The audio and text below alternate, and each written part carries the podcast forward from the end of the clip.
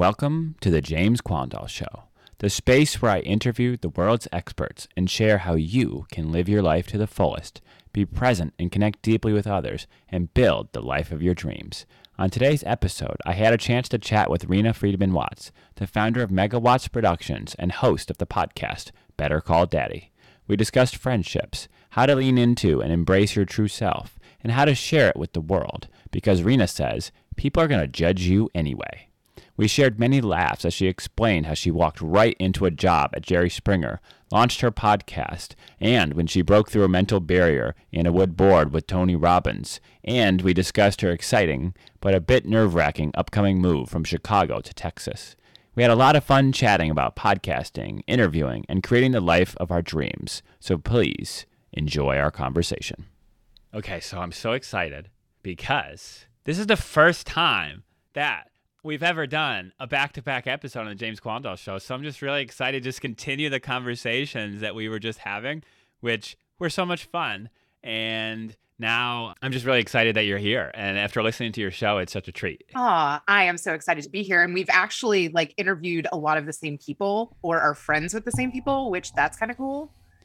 Yeah, and you know, I didn't actually listen to those episodes, so I'm really excited to go back. I actually didn't know that Robyn was on your show. I didn't know James was on your show, and so I have a lot more episodes I got to go find in your back catalog and download and listen to in the next couple weeks. So I'm really looking forward to that. What wisdom did your dad give to them? I'm curious it's you know what? Those were actually so long ago. I think my dad reflected on their stories. I think that might even have been before i like had everybody ask my dad a question. That kind of evolved. And sometimes still you know if i have just such a long conversation or an in-depth conversation i i sometimes forget to ask, like, do you have a question for my dad? And so then he'll just reflect. Or sometimes people don't have a question for him. And so my dad always just kind of like is the final thought. He's the wrap up of the episode. Like, whatever spoke to him through my interview, he will recap through his own experience. So why did you start doing that? Was that your idea the whole time? Like I have never heard anything like that. And truthfully, when I first saw the name of your podcast, I was like, what is this? Like, what am I getting myself into? Like, I'm a little bit nervous. Like, have you experienced that with other people? Like they were like kind of curious what it was? Oh my God. I interviewed Scott Miller from Franklin Covey. I love Scott. He's been on the show twice. He's an excellent speaker and he has like one of the number one leadership podcasts out there. Oh my God. When I asked him, is there anything you'd like to ask my daddy? He was like, that. He's like, I'm not going there. He's like, that totally sounds inappropriate. I'm grateful that I listened to enough of your episodes that I at least knew at one point there was a chance that you would ask a question like that. Now, I've been racking my brain what I would say, and I didn't have like something ready. So I'm you probably get that all the time.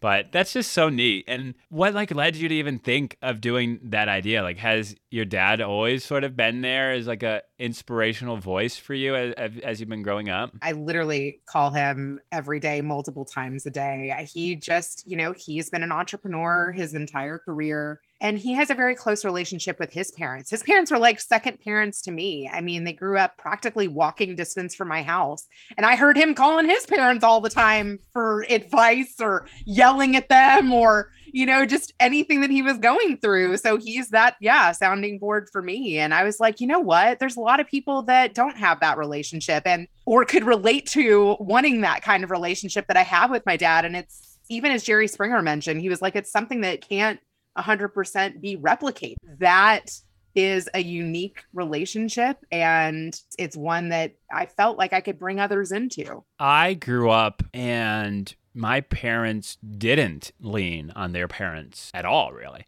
They were within 15 miles of us basically my entire life before I moved. And I didn't really see them very much. I didn't hear my parents asking them for advice very much. Like, I didn't really see that. And the cycle is kind of repeating itself. It's similar in my life and in my home. I don't talk to my parents that much. I'm not asking them for advice, but I f- feel like I want to. Like how how are you with raising your kids, keeping that going? Because I think it's so positive and valuable. you know, it's so funny. Not all people or kids, I feel like, want that smothering. Like, my dad is a lot like me. Like, he is an oversharer. He is emotional. He's type A. Like, we are very similar. His mother, she's like my best friend too. Like, she's 93. God bless her. Like, her and I could talk for two to three hours. My mom is not like that. You know, my oldest son doesn't want to have two hour conversations with me, but my daughter does. You know what I mm. mean? So I think some of it is child dependent. So do you think, and, and this is just curious, do you think in 15 years you'll have a similar relationship with your son or will you not, do you think? I think you got to keep trying. It's funny too, because like my husband lived on a mountain in New Mexico for a year and a half and learned how to process and learned how to overshare. And thank God he did that before he married me because I need that, you know, but like maybe my son will need to like get a job in retail or live on a mountain in New Mexico to learn how to communicate better. Or maybe he's just in Minecraft generation and they, you know, they don't go deep like that right now. But you're kind of just modeling it because you said that your dad and his parents had that type of relationship and you have that type of relationship with your dad. So is that like your style of parenting, would you say? Do you just try to model it instead of telling, you just show? Definitely. And you know what else is so funny about that? Like they all call my dad. They might not want to. Ha- they might not want to talk to me, but like after they see me spew, they call him and spew too.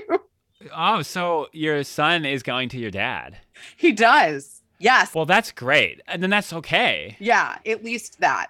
That to me tells me that when he's ready, then he'll come to you too. Maybe I will say for their he wouldn't want me sharing this, but like they went on their graduation trip and you know, may have played spin the bottle and he did mention that. so I was like, all right, I got a piece, you know. well, that's one way to get you like, oh, maybe mom won't uh, be asking me what's going on in my life so much if I tell her things she doesn't want to hear. maybe your dad told him that trick. Could be, could be. I mean, I I want to be that parent that my kids can talk to. And and I think even by having a podcast and and like sharing bits and pieces, even though he probably doesn't listen to the episodes or whatever, but just all of what I cover and all of the different topics and things that I'm open to learning about. I think that that does plant the seed for having those conversations or them knowing that they can talk to me about all of these crazy things. Do you worry about things that you say when you're having your podcast or when you're on someone else's podcast that your kids might hear it and they'll think less of you or you just do you, do you just not worry about that that much? I do sometimes feel like the embarrassing parent or the bad parent or what are they going to think? Yeah, especially because, you know, we send to religious school or like, what are the mommies going to think? But God, we are in such a time of like, be your freaking self. You know what I mean? And I want my kids to be able to be themselves. Like, they're, the people are going to judge you anyway. That's true. It's just whether are they judging you privately or are they judging you to your face? What what would you which would you rather? Uh to be honest, probably behind my back. Truthfully, yeah, seriously. I just love that you're you're so aware of your needs and your your tendencies. Like were you always aware of that like that you needed that? No, definitely not. Uh I think once you hit like 40 plus, you really start just like coming into yourself you think so? Because I've met so many 40 plus year olds that are, I feel like, are still like not sure who they are. Like, I think that it's uncommon to be like you. Maybe it's entrepreneurship too. Like, I have just really just tried, like you were saying, to follow what excites me, follow my curiosity, find what lights me up. And the more you do that, like the more you experiment with that, you, you like get a new confidence around it you know? So i love making content. I had worked behind the scenes of other people making con- content for a long time and then over this pandemic i like found some cameramen locally that were making content. I collaborated with other podcasters. I found an editor that i could train and, and work alongside.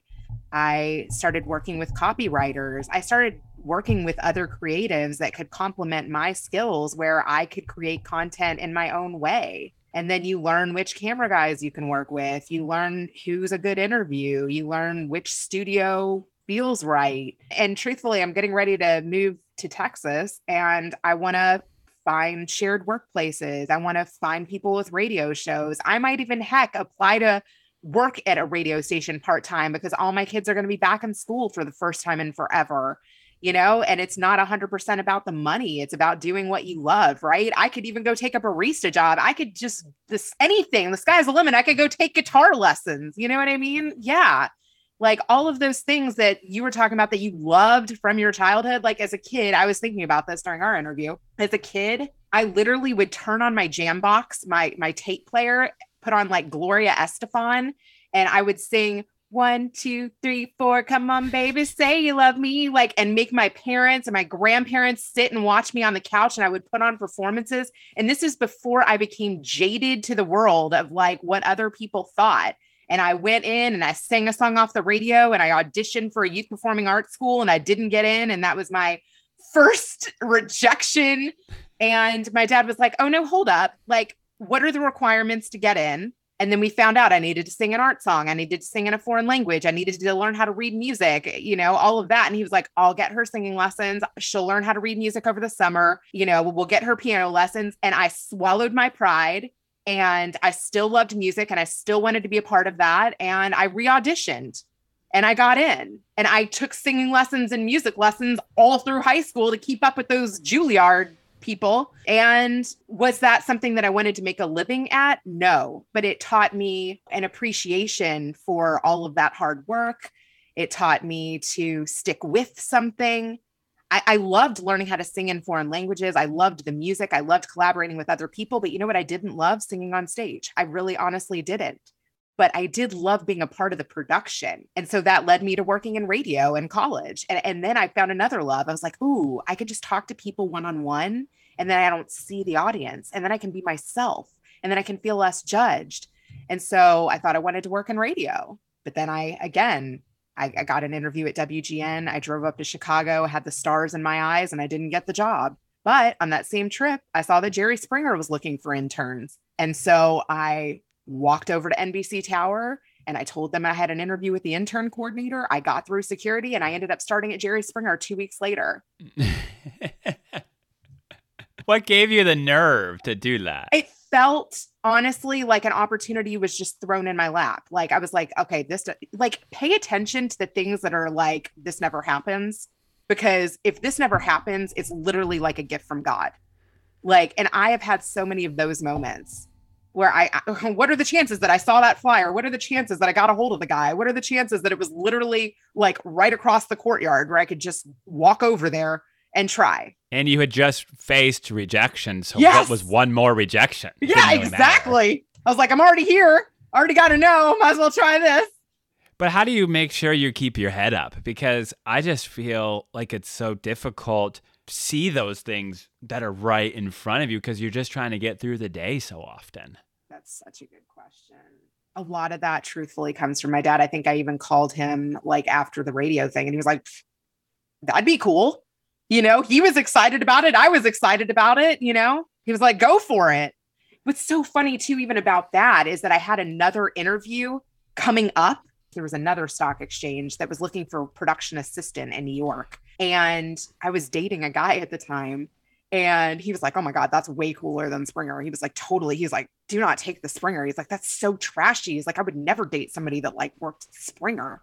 And I was like, after I interviewed at Springer, though, I was like, dude, that sounds like so much fun. And like, I'm behind the scenes and like, just the whole like vibe in the office was like loud and obnoxious and crazy. I was like, that seems like so exciting. And I went to the one in New York and it was like, I don't know it didn't speak to me in the same way. It was just like more intimidating and busy and like a uh, New York seemed like way more intimidating. I don't know what it was about like the Jerry Springer show. Maybe because I had like watched the show and like my dad worked in the factory and the people that were on Springer kind of reminded me of the people that worked in my dad's factory. It just felt like a more easy fit for me or like I belonged there more or I could relate to those people. It's like raw family dinner. Yeah, like totally. Chevy Chase Christmas Vacation. It's like just that chaos when families come together. I just totally felt like I could understand that environment better than New York. Like New York just felt like more of a stretch. Like I'm not New York. I grew up in Kentucky. I grew up with my dad and my grandparents working in a factory. Like these people felt more relatable to me. And when I went to this like stock exchange, it was like everybody was in suits and nobody was friendly and nobody was like out there, you know, it was like very buttoned up. It just did not feel like me. Anyway, took the job at Springer and it was like a training ground for everything that I did in my career later. You know, I learned how to book a story. I learned how to talk people into doing crazy things on national television. I was able to like match their energy. And I was like, God, if I can do that, I can do anything. So, what gave you the inclination? It's almost like you went from working behind the scenes on all these icons to wanting to create your own personal brand. Like, what made you want to do that? Because that had to be scary for you.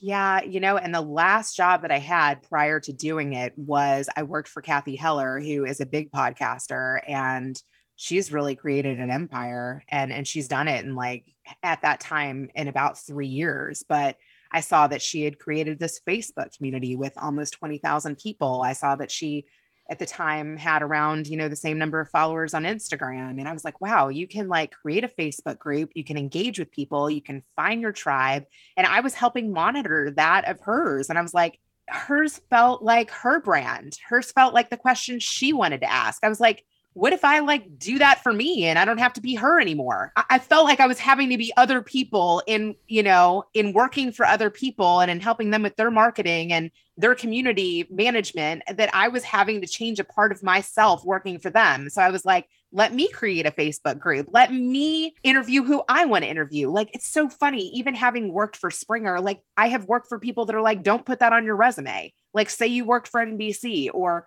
you know, highlight that you worked on a Gary Vee event or highlight, you know, like we were talking about earlier, like compartmentalizing, you know, different parts of yourself. Like if you create your own brand, your own show, your own community, you can be all of those things. They may seem disjointed, but you can present them all at least. Has that been difficult? Because, like I mentioned to you, that's something I struggle with. I almost feel like I have all these different people within me and I really do compartmentalize these interests. And like I almost like I wear these clothes around these people and this around this. It it's like who am I actually? Like who's the me that all of these things are? Like how did you find that? Oh God it's it's still it's still a work in progress but yes i i sometimes i'm like i mean this is really funny but you know i'm a part of a religious jewish community and you know in the community i wear skirts and then drive out of the community and go to crossfit and put my pants on. You know like that feels majorly hypocritical or you have to dress a certain way to pick up your kids and i, I want to show up in my yoga pants you know? So i'm like maybe this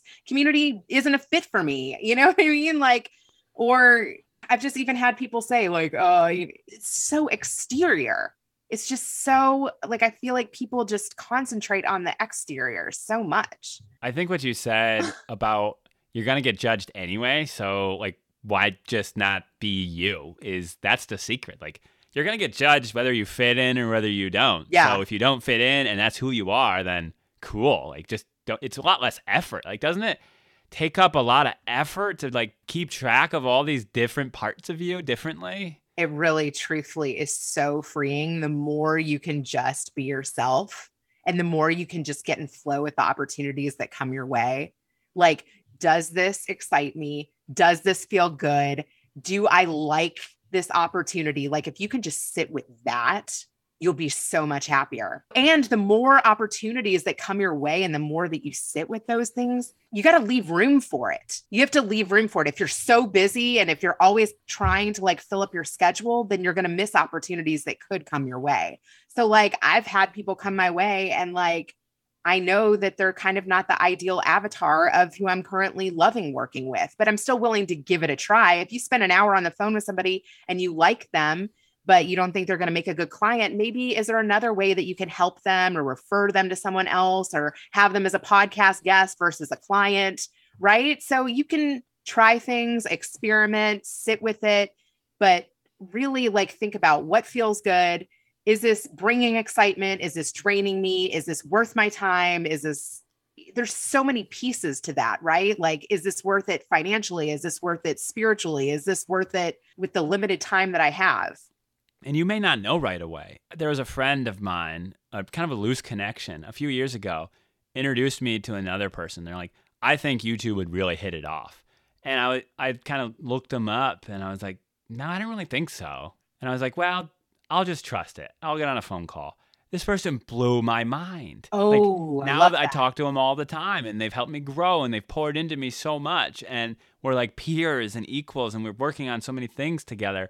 And it's like, imagine if I would have just like not been open to that opportunity. Like, imagine if you got turned down for that opportunity and you didn't go just storm through the gates at NBC. There's so many forks in the road, and you can kind of like just because you walked into the NBC didn't mean you had to stay there the rest of your life. Like you're not, you you can change. I have a couple different responses to that. It can also be the flip side though. Like sometimes somebody can introduce you and there's like ulterior motives, right? So even though somebody says like, "Oh, this person can be awesome," not only do you have to see if that's true, but maybe you have to have more than one conversation. And it's better to have more than one conversation than to get into business with somebody who isn't a good fit. Definitely, because that you're you're now I'm thinking of other stories like horror stories where my gut said don't work with this person, and my wallet said, ah, they can't be that bad. One year later, horrible. Yes, so exactly. maybe your gut sometimes is right. So how do you? De- I mean, I know it's just through experience you can discern, but it's it's not easy in the moment, especially if money's involved, and you're like, huh, I can get some dollars from this. Like maybe my gut instinct's wrong. But you know, too, like sometimes if you like really hit it off with somebody and you're like, oh, that person's like my people. And if they send you someone, like you were saying, then you're like, they go higher up on the priority list. Cause you're like, if I love that person, then chances are I'm going to love that person too. Usually, somebody that you love, the first person that they'll introduce you to is usually good. That's what I love to do more than anything is just connect people. I love that too. And you can make money doing that. How do you make money doing that? Because I have introduced so many people and with no goal of making money except like person A would love person B and I make the introduction. Like I ask them both first. I'm like, hey, I think you'd like this person. Here's why. And I tell the other person, and they're like, yeah, let's set it up. And so much has happened from that. And like, how do you make money doing that though? Well, I mean, you do a lot of those. And then eventually somebody will say, Hey, like, I love the guests on your podcast. Could you help me get 10 guests for mine? And you're like, Yeah, that's a service that I provide. Oh. So your network becomes you you can actually monetize your connections and in a way that benefits your connection and this person paying you. Yeah. Or, you know, another way that it's happened for me is like there was somebody who is on my podcast and um, she was a great guest and we had a lot of shared connections. And then she was a best-selling author and getting ready to write another book. And, you know, she's a very busy woman and she had a lot of accolades that I could leverage. And she said, Hey, like I'm looking for five to seven uh, testimonials for my new book. And I know that you're connected to some of those people. Can I pay you to get me those testimonials? Right. So continue to build relationships and make those introductions because you never know, like somebody might want one of those later and then you can figure out a fee for that. You've had a couple hundred interviews on your podcast now, and I'm coming up on 50 episodes. And it's always like amazing. Like, how did, like, I found 50 people willing to talk to me for an hour to 90 minutes. Like, what do you think when you look back at some of the guests that you've had? Like, uh, such amazing people with so many gifts and experiences, and there's hundreds of them. Thank you. You know, it's funny because I occasionally do scroll back through and I'm like, still talking to that one, still talking to that one. I'll probably never talk to that one again. Still talking to that one. Right. I, like you, am constantly making introductions.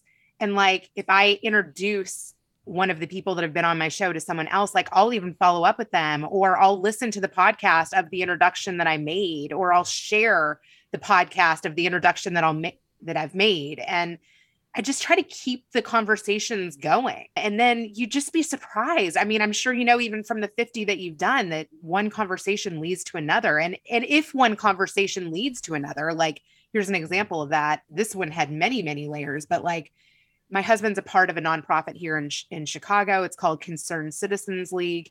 and they were interviewing Oscar Stewart, who stopped the synagogue shooting in Poway, the Chabad uh, Poway of California. I had done a live stream with them previously, and they were bringing Oscar in to speak to some Chicago police and some people at, at, the nonprofit. And they asked if I would then interview Oscar Stewart. So there was a kid recently, his name is Eli Erlinger, and he was doing a final end of the year project in 10th grade. And he had heard the Oscar interview that I did.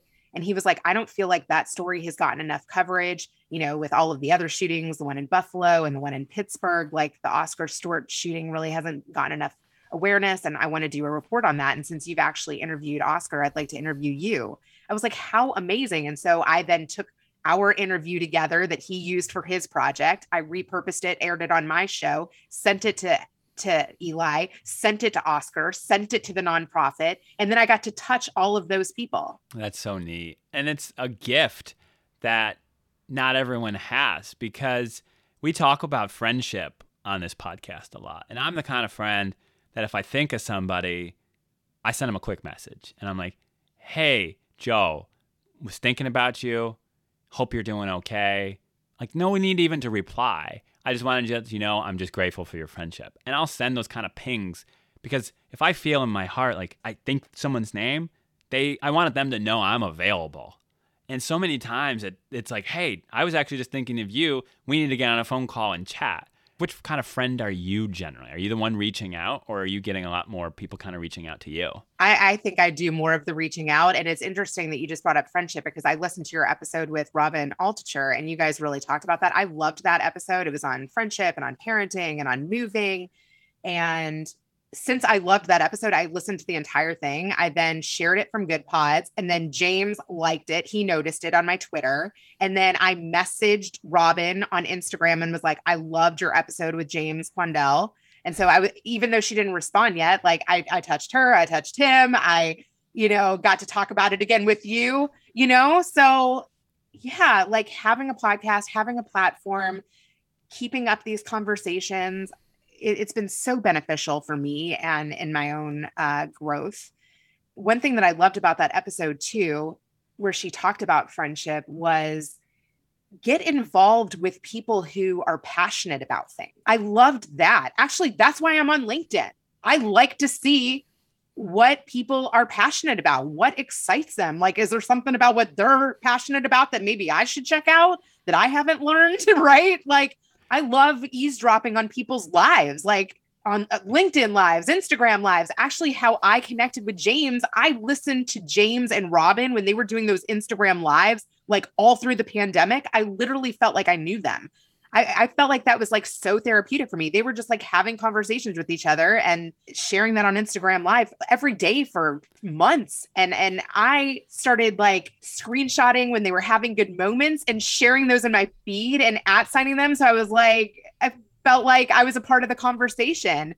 And even though I had reached out to James to see if he wanted to collaborate with Cathy Heller, I didn't get a yes there. And I had continued to listen to his podcast and find other ways I could, you know, show him that I just loved his interviewing style and I loved the people that he was talking to and the conversations that he was having. That didn't work. And then I, I listened to his IG lives and he shared a couple of those. So I was like, okay, I got his attention there. But then we, um, I connected with Brian Keating and then Brian introduced me to Jay. And then it was honestly how I got James on my podcast took years. But like we were talking about too, like James is already successful. He's like 20 years ahead of both of us. And like, there's probably nothing that I can do to help James other than like just be genuine with him or like be a friend, right? So I just kind of wanted to thank him for making a difference in my life and like being there. I felt like through the pandemic for me and like giving away so much gold and and so much of what he's learned and and sharing his his wife and his life and his advice so freely. And I was like, it'd be so cool to have a conversation with him because I actually follow his content. I actually read his books. I actually feel like I know him. And he granted me that. Is there anything I can do in return? I don't know. But, you know, it, it was cool. Hey, sorry to interrupt this excellent conversation with Reena, but this podcast was brought to you by my friends at KetoneAid. KetoneAid's KE4 Pro Ketone Ester drink is my go to fuel for podcasting, flight training, traveling across the globe, and for so much more. It helps me keep my mind clear, maintain my energy, and it doesn't have any of the side effects I'd get from drinking multiple cups of coffee. It's trusted by Tour de France cyclists, Olympians, the NFL, NHL, NBA, and many other athletes, and it's made in the USA. Grab a bottle on Amazon or ketoneaid.com. That's KetoneAid KE4. Check it out. Now, back to the show. Do you ever listen to podcasts and it's like your dream guest and they're talking about their book and you can just tell that the interviewer hasn't even read it and doesn't even Yes. know anything about them? Yes. And then I wonder because, like, before I interviewed James, like, I literally read every page of Skip the Line. I think I almost read it like fully twice. And then, yes, someone else that I know interviewed him and I could tell that they didn't read a page of it. And I was kind of like, do you think he could tell that, like, I read it and she didn't? Or 100%.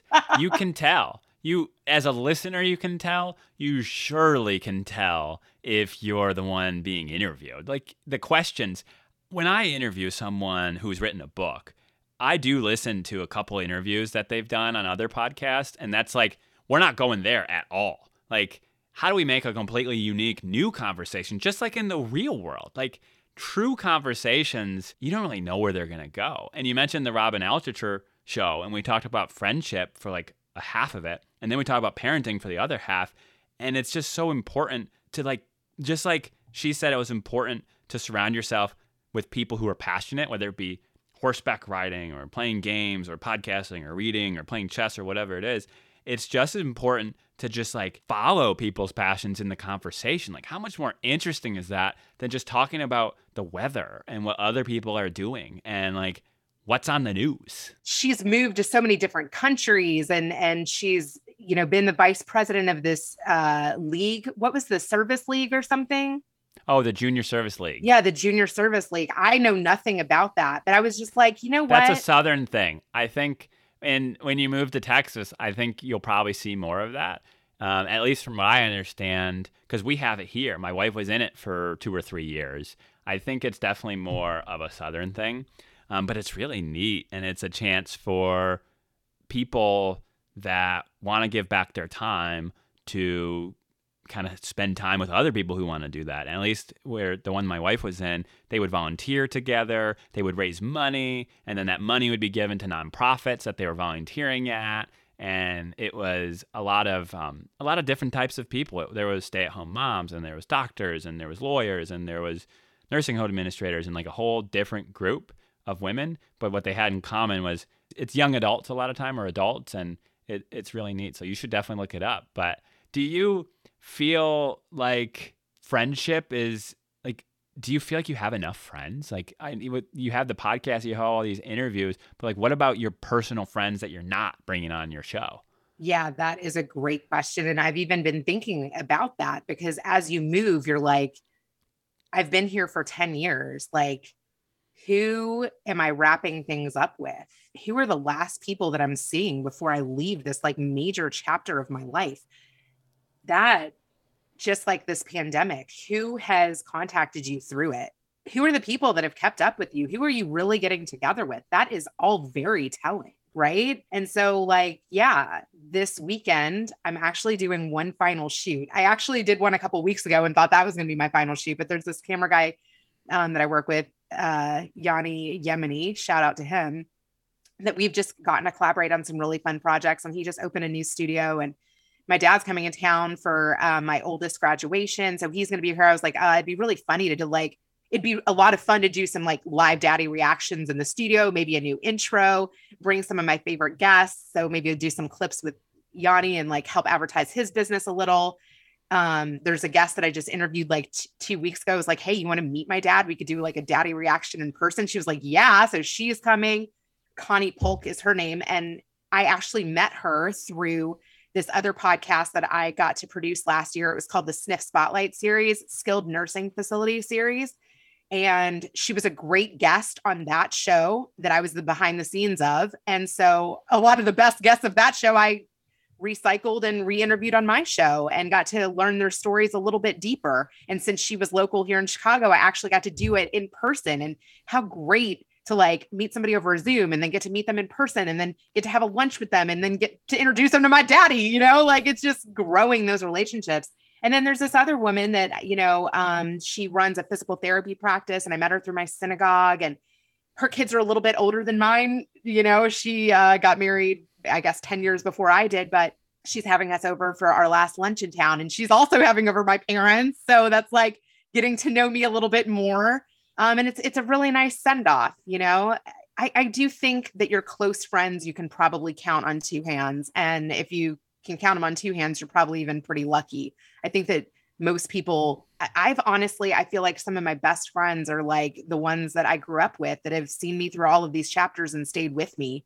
I've got one, you know, that stayed with me that I've known through college and I have one that I've known since 5th grade from Kentucky and it doesn't matter the time that's passed. Every time I go home I'm like, "Hey, right?" Think about it though. Based on what we talked about about finding your purpose, these friends from that period of your life are the friends you made when you weren't doing what you're doing for the money or for any other reason except being your whole self. So you attracted the people at that at least at that point in your life who were really loving you for who you were. Oh, that is so good. And you know, this one that's having me over for lunch, Esther, her and I have even talked about this how people within the community you know, there are some people that you share with and you overshare with and you have lunches with and you're experiencing the same things with and you give them all this juice and then they just smile and they don't share anything back and you're like, "Okay, that doesn't feel real." For you and but for some people that is the friend that they want. Yeah, and, true. But for you, you want it back. So it made it's just not a good fit for you and it, it, they're a good fit for someone else.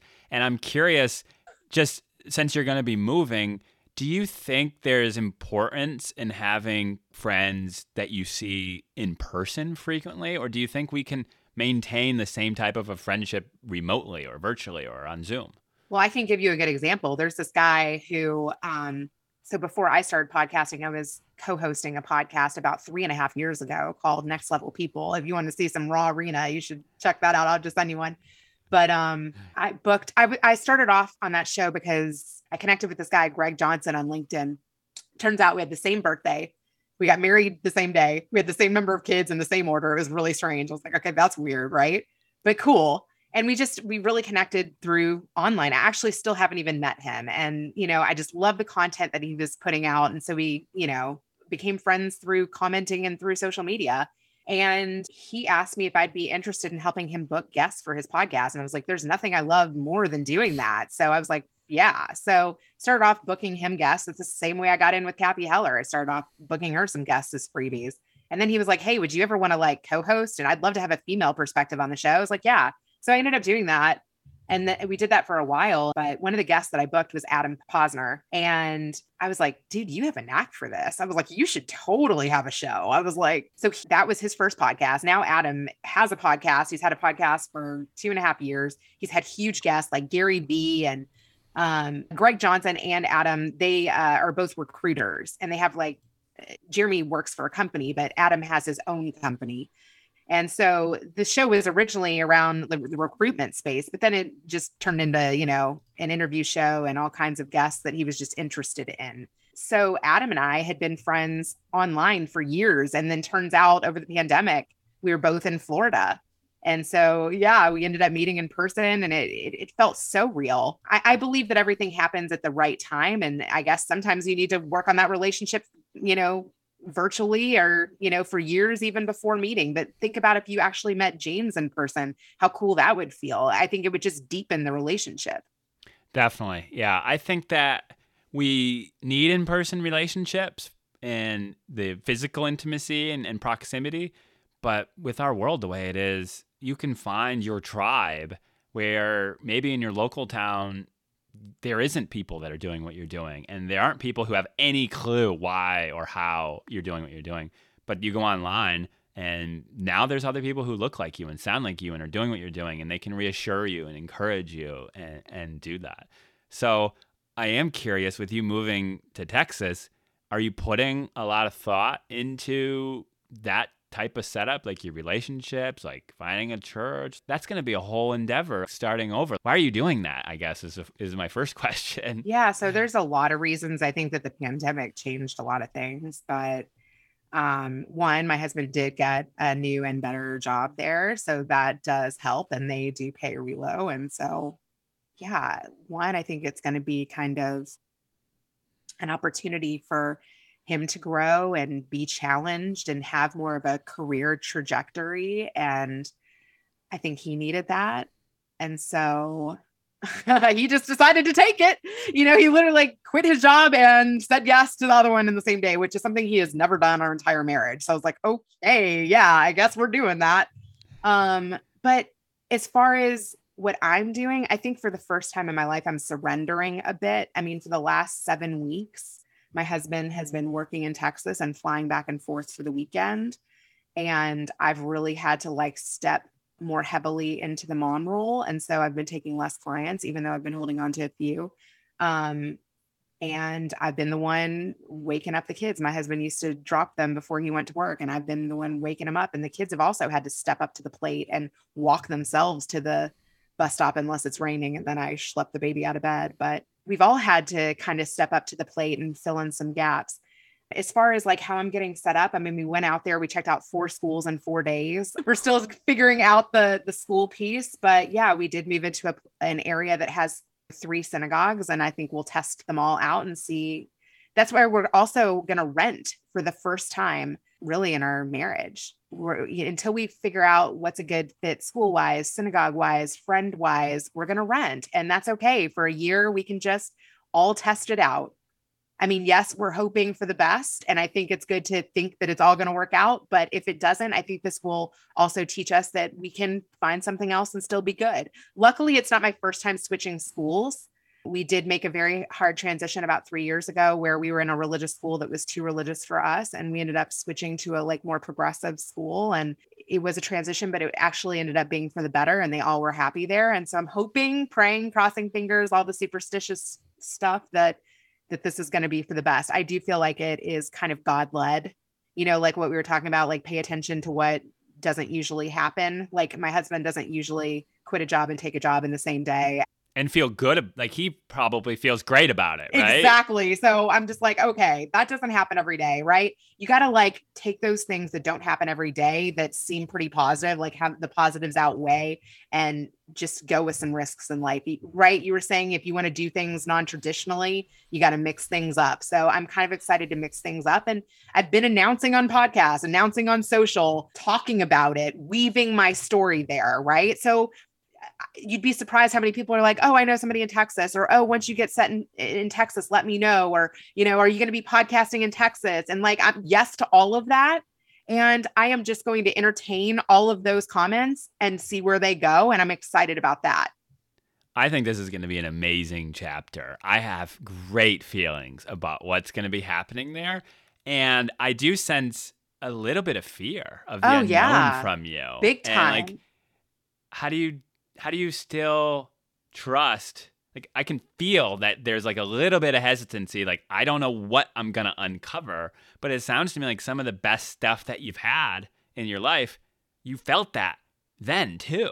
Oh my God. I mean, even this is so crazy. Like, there's so many times in my life where I've literally sat on the airplane to like heading to something big that I'm getting ready to do. And I'm like, what in the actual heck? Like what am i doing? How did i get here? What am i getting ready to do? Like like a, in a grateful way or like a man can we get the pilot to turn this thing around way? In a grateful way and i have no idea how this is going to turn out way in a what am i going to learn from this kind of way? Yeah like there was this one event that okay so i was working for a financial firm here in chicago for about a year and a half and it was my job to reach out to cpas and financial advisors and create these like steak dinners around selling this life insurance product. And i was really good at the marketing piece and getting people to the party but i really didn't honestly love the pro- product. I didn't love what i was marketing but i loved creating the party and so we were going to do a little bit larger of a scale of one of those. I started off when we were doing like 35 to 50 people, but for the next one, we were shooting for like 75 to 100 people. So my boss let me actually hire Gary Vee's event producer. And she was going to help us like level it up a little bit. Now, look, I love the kind of events that she's putting on and the content that she does. And I loved getting to, to work with her. But her creating those events were much different than the financial space and much different than the qualified people that we needed in the room. And honestly, it didn't work out. And my boss ended up getting rid of her. But when I ended up leaving there, she was like, Hey, I know we work well together and I've got this haste and hustle event coming up. Do you want to work on sponsorships with me? I had never done sponsorships, but I was like, I want to work on that event. I want to be at that event. I want to meet people at that event. Yes. And yes. And so she literally sent me like a 10 page Excel sheet with all of the brands and people that she would like to be a part of it. And she was like, go essentially, like no script, no, here's what to say, no, here's the prices, just pretty much like see who you can get, see if you can make this work. Call me if you need help. Right. But so much of my, even being a post production supervisor or being a producer at Jerry Springer has been like that. It's just like get thrown into the deep end. Right. So I just started reaching out to people on Twitter, reaching out to people on LinkedIn, reaching out to people on the phone, sending emails. And I ended up booking two sponsors. I got Spirit Airlines to give me some tickets. I got a guy on LinkedIn who I was connected with to be a part of the media junket. And I was on my way to to Toronto. And literally I sat on that plane. I was like, I don't know if I'm getting picked up from the airport. I don't know if this if this sponsor is going to show. I don't know if I'll be able to fulfill what he paid for, you know, but I'm doing it. And it all worked out. And it was amazing. And the people that I met that were part of that event carried on to other events and carried on to other work that I did. And it was truly amazing. Does that give you confidence when you're jumping into something new, like moving across the country, knowing in the past you've been successful when you've sort of jumped right in? Or are you still just as afraid when you have to do something you've never done before? I'm still afraid, but yes.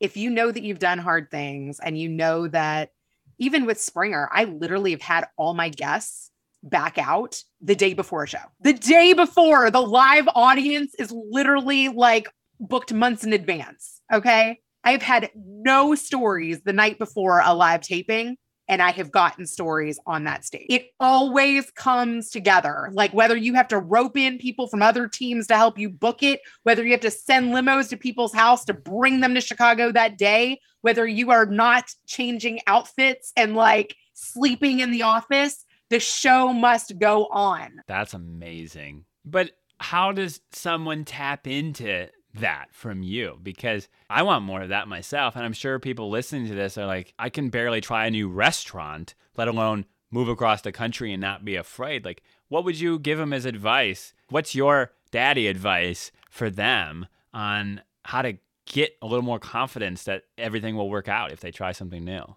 Oh, that's such a such a good question. I mean, my dad always says to me, as long as I'm alive, nothing bad will ever happen to you. Like find the people that really feel that way about you.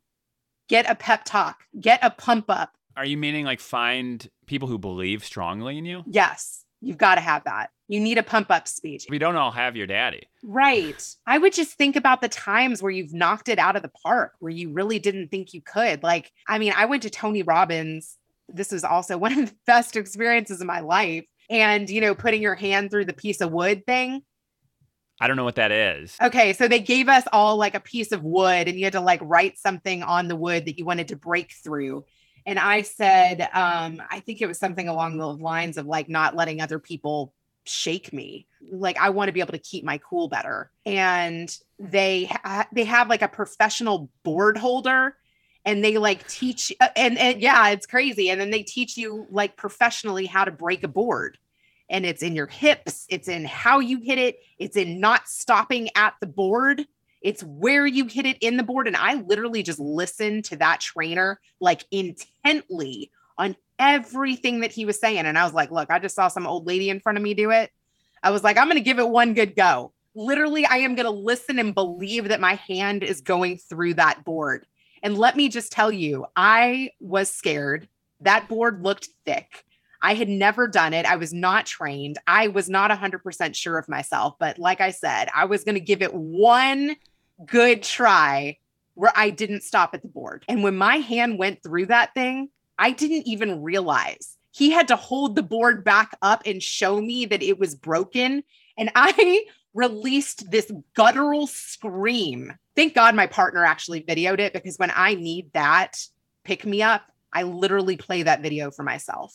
I want to see that video. So please send me. I play that for myself when I am not believing that I can do something. So it's possible, even if you don't have someone who encourages you, to be your own encourager through what you've been through, because we've all, I mean, in the last two years are testament to it for all of us. Yes. We've all been through so many things and we're still breathing.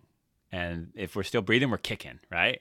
Also, push yourself to do something that you don't think you're capable of. You know, I also interviewed this girl who her name is Lily Brash, and she was literally told that like she wouldn't live past four years old. She's now 22. She's a very rare form of muscular dystrophy. They said she'd never walk. She comes from a wealthy family. She could literally just sit in a wheelchair. And this girl has like entered bodybuilding competitions. She got a trainer. They told her she'd never build uh, muscle. All of these things that she was told are just so like, give up, you know? And she hasn't. And she just got like this crazy ultra endurance marathon trainer, you know, Muay Thai champion guy to like help her climb Camelback Mountain. This chick climbed, I love her, Lily she climbed like 2000 feet. Did she make it to the top? No, but hell yeah, she changed her perspective. That's amazing. And that's another way, right? These stories that are being shared on your podcast and in great books of people that overcame adversities, things that I will never have to do like it shouldn't be that hard for me to reach out to someone and say, "Hey, do you want to come on my show?" In compared to what some other people have to overcome. She asked me if I'd jump out of a plane with her. I was like, "If I'm jumping out of a plane with anybody, I am terrified of heights. It'd be with you, baby." So when are you gonna do that? I don't know. I don't know because she's probably gonna do that climb again like next summer. But I was like, I'm gonna say yes because that terrifies me. And look, I joined Toastmasters because I am honestly still very afraid to speak in front of large numbers of people. I have taken baby steps to get better at that. I joined Toastmasters, I've given a couple speeches. Um, I've spoken in front of like 45 people. I've emceed an event with 350. Oh my God, to give an hour speech, that would be just, I literally would have to practice for months and months. I mean, a TED talk, uh, like I do want to continue to get better at things. And I think by just trying new things, leaning into what you love. My goals are just to get better at what I, I currently love doing. Which is which is what? I love creating content. I love collaborating with other content creators. I love putting together productions, helping other people, you know, tell their story in a meaningful way. I love all of that and I want to do more and more of that. It sounds like you're living right in your lane of of purpose and it sounds like you figured it out and like to me, from my perspective, like you're doing exactly what you were meant to do. Like your whole story has been leading you to right where you are. And it's just really cool to see. And for you to do it so boldly and like as your whole self and not be hiding and like it, it's just really impressive. I'm hiding some stuff, but I am the more that I do it, am releasing more and more. But we are all hiding stuff, right? Well, you have to, don't you? I mean, you couldn't tell everyone everything. That would be that'd be too much. Wouldn't you love to have a day where literally you couldn't lie? Like that liar liar movie, I literally felt like doing that yesterday. I was like, literally, my sister was like, Hey, haven't talked to you in a while. I was like, Yep, didn't feel like it. Imagine, I feel like we'd all be better people if we did that. And we we'd either have a lot of friends or no friends, I would say. But a lot less Christmas cards to send, right? exactly. Life would be so much easier. So if someone's listening to this and they love what you've got going on and they want to learn more about you and and and just support what you've got going on, like what do what should we do? Megawattsproductions.com or bettercalldaddy.com uh, Megawatts Productions kind of shows some of the events that I've worked on and some of the creative work that I do. Better Call Daddy has the podcast and my email, reena at bettercalldaddy.com. And I am a LinkedInaholic. So if you need help there or you want to connect with me on LinkedIn, it's Reena Friedman Watts. And it's pretty much that on Instagram, Facebook, LinkedIn. And then Twitter is Reena Reena with two E's.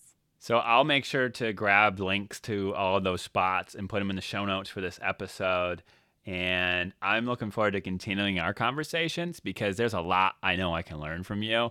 And I just want more of what you've got. So I'm going to try to keep you around so I can get some of it. and vice versa. You know, I was actually just talking to my husband about our previous conversation right before we hopped on. And I was like, you know, you know, James and I were talking about like maybe you don't need the grandmaster as your mentor. Maybe you should just get a mentor that's a couple steps ahead of you. And I actually I love interviewing people that are at like podcast 300 or podcast 500, but I also love interviewing people that are just starting out so I can see how they started out different or what has it been like. It's just like, you know, like interviewing people that are 70 and interviewing people who are 15, right? Like everybody has a perspective that is different than yours. And I think it's good, actually. And part of my show's theme is to get intergenerational wisdom. I love hiring an intern that's 20 because they can teach me how to do Instagram in a different way or, you know, or TikTok, which I'm also avoiding. And talking to somebody who's 70 or who's 65, like my dad, will tell you, you know what? Your invoices aren't that beautiful. I did all of my business before invoices were even online. So don't get too disgruntled over the beauty of what your invoice looks like. So just the perspective from people that are half your age and people that are double your age is invaluable wisdom and we should all not discount it. Yeah. I had a guest once that was like, write a letter to yourself from 15 years ago, like what yourself would have said at 15, and then write a letter to yourself what your 60 year old self would tell you right now and look at those and you might be shocked at what you already know within you that you need to be doing and you just need to tell yourself it's really true and I think even that could be helpful for my own children. Like if I wrote that letter to me, but then let them read it. yeah, seriously. Good point. And I, I just really appreciate you coming on the show. And I'm looking forward to our friendship growing. And I just wish you prayer for great luck and joy and success on your move. I know it's going to be great. And you're you're you're to find a great home and I just can feel that that's to be a great new adventure for you and I can't wait to watch what happens as you embark upon. Well, I just wanted to tell you that even though you've only done like 50, I think that like you're totally at my level of like 250 and like some people start like further along and it's probably because of the mentorship and the 20 years of retail and all of the ways in which you've improved yourself. And so I feel like I am so glad that you reached out to me. And I think there's a lot I can learn from you too. Thank you so much. Have a great day.